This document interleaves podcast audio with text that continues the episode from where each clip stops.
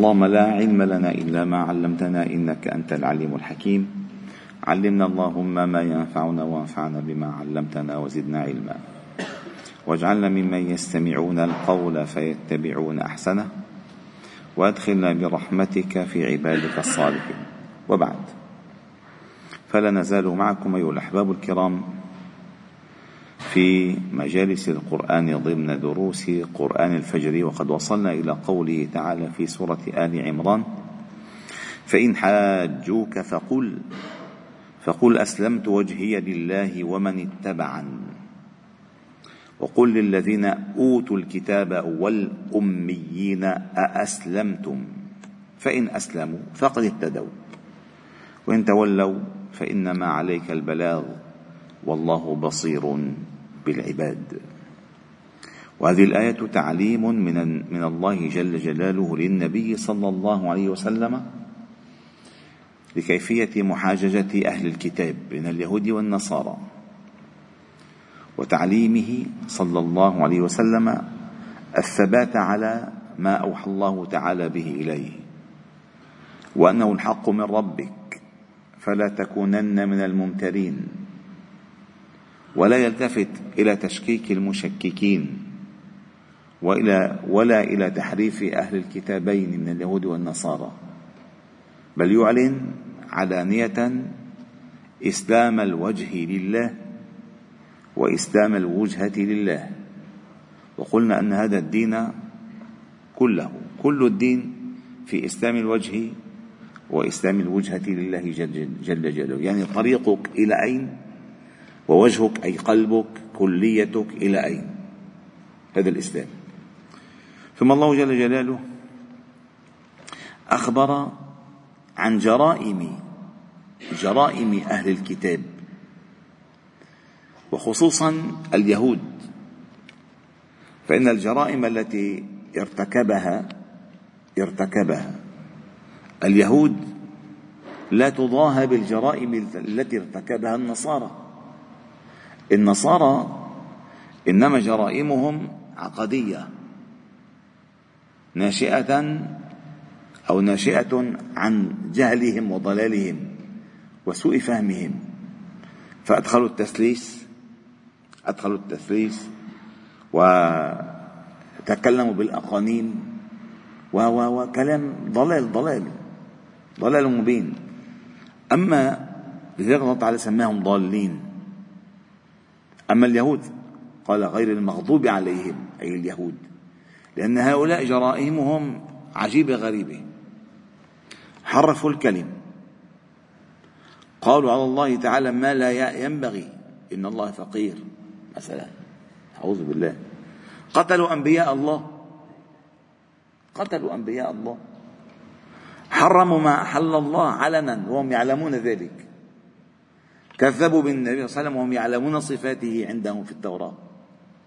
جرائمهم عجيبة، لذلك الله تعالى ساق هذه الآية بعد بعدما بدأت الثمار تؤتى في بناء العقائد، قال: إن الذين يكفرون بآيات الله ويقتلون النبيين بغير حق ويقتلون الذين يأمرون بالقسط من الناس فبشرهم بعذاب أليم. فبداية إجرامهم كفرهم بآيات الله، آيات الله الدالة على عظيم حكمته وعلى عظيم قدر دينه، فهؤلاء كفروا بآيات الله. ولم يكتفوا بكفرهم، إنما قتلوا أنبياء الله، قتلوا يحيى، قتلوا زكريا، هموا بقتل عيسى لولا أن رفعه الله إليه. قتلوا أنبياء الله، صور نبي أرسله الله إليهم ليدلهم فقتلوه. أي إجرام بعد هذا الإجرام؟ لا إجرام بعد هذا الإجرام. ليس هذا فحسب، بل ديدنهم على مر التاريخ وكل من يواليهم ويسير في دربهم أنهم يقتلون الذين يأمرون بالقسط من الناس. فمن رفع راية العدل والحق والإصلاح بين الناس سيجد أن هؤلاء أعداءه، سيجد أن هؤلاء من أعدائه، وأن هؤلاء يمكرون به ويكيدون له، لأن الأنبياء لم يسلموا منهم، فكيف يسلم من يأمر بالقسط من الناس؟ كيف؟ لذلك الجرائم العالمية إذا فتشت وفتشت وجدت أن لليهود أصبعا فيها، وأن لليهود تحريضا بها، لأنهم يسعون في الأرض فسادا، يوقدون الحرب، يوقدون الفتن. هكذا كانوا يفعلون في المدينة. في المدينة كيف كيف سيطروا كيف سيطروا على المدينة اقتصاديا؟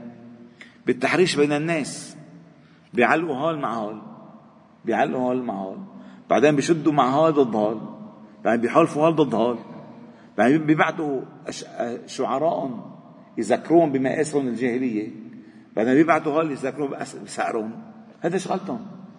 وإلى الآن إلى الآن كل الخلافات اللي بين الناس، لأن اليهود يعلمون أن كلما تفرق الناس كلما سادوا، كلما انشغل الناس كلما هم ارتقوا، ولا تعلون علوا كبيرا.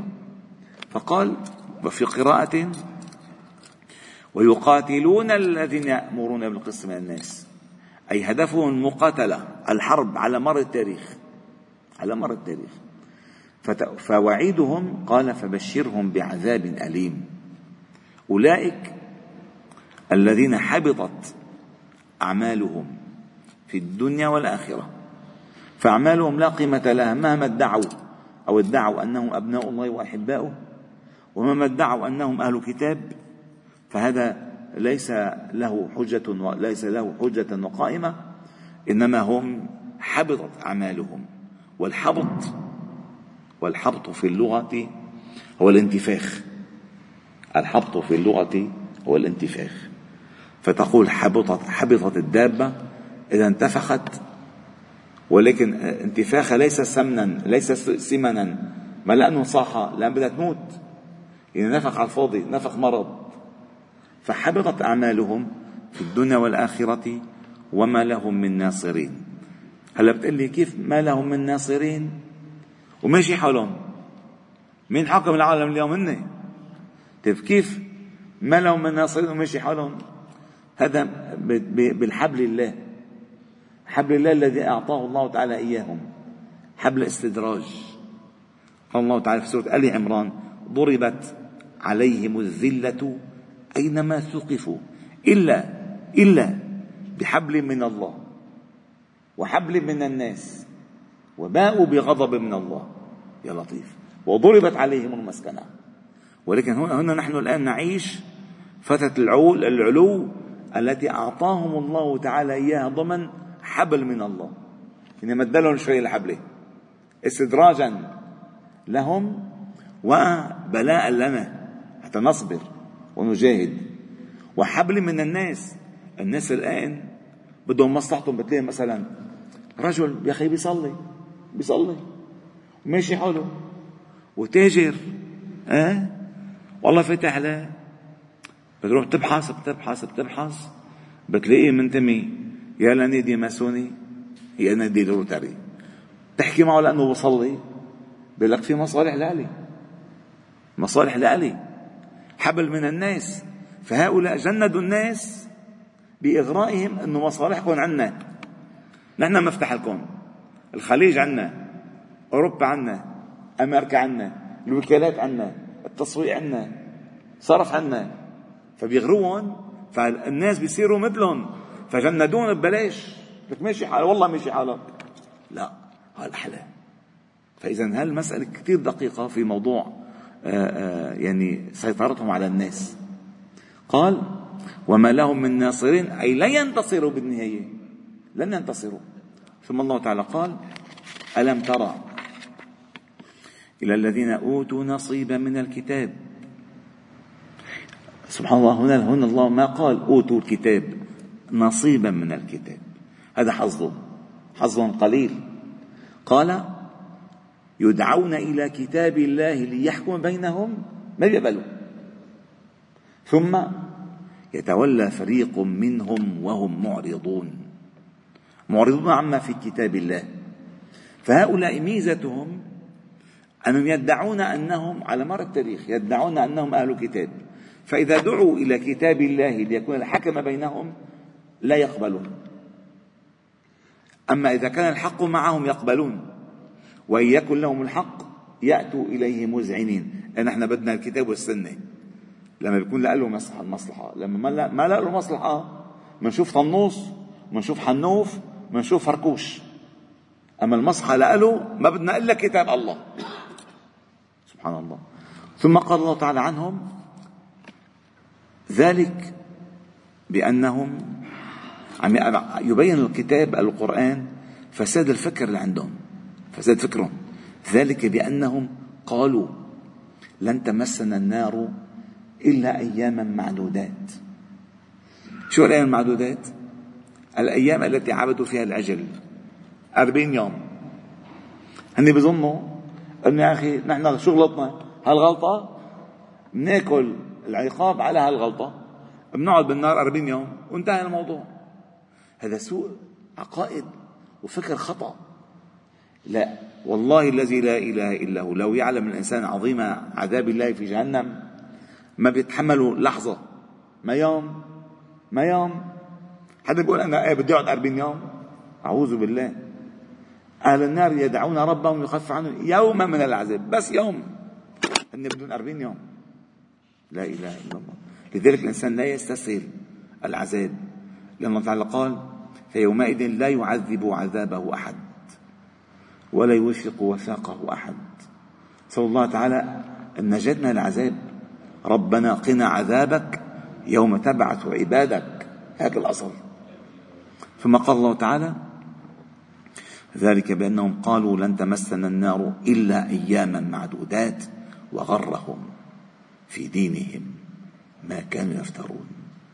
أي فكرهم الديني الخاطئ هو الذي جرأهم على هذه العقائد وعلى هذه المقولات، وإلا لو تركوا أنفسهم لفطرهم ولعقولهم السليمة لا اكتشفوا أن هذا استدلال أن هذا استدلال أن هذا استدلالا باطل ولا قيمة له البتة.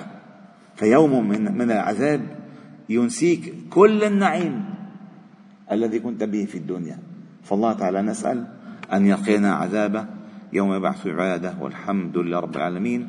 سبحان الله وبحمدك، أشهد أن لا إله إلا أنت، نستغفرك ونتوب إليك.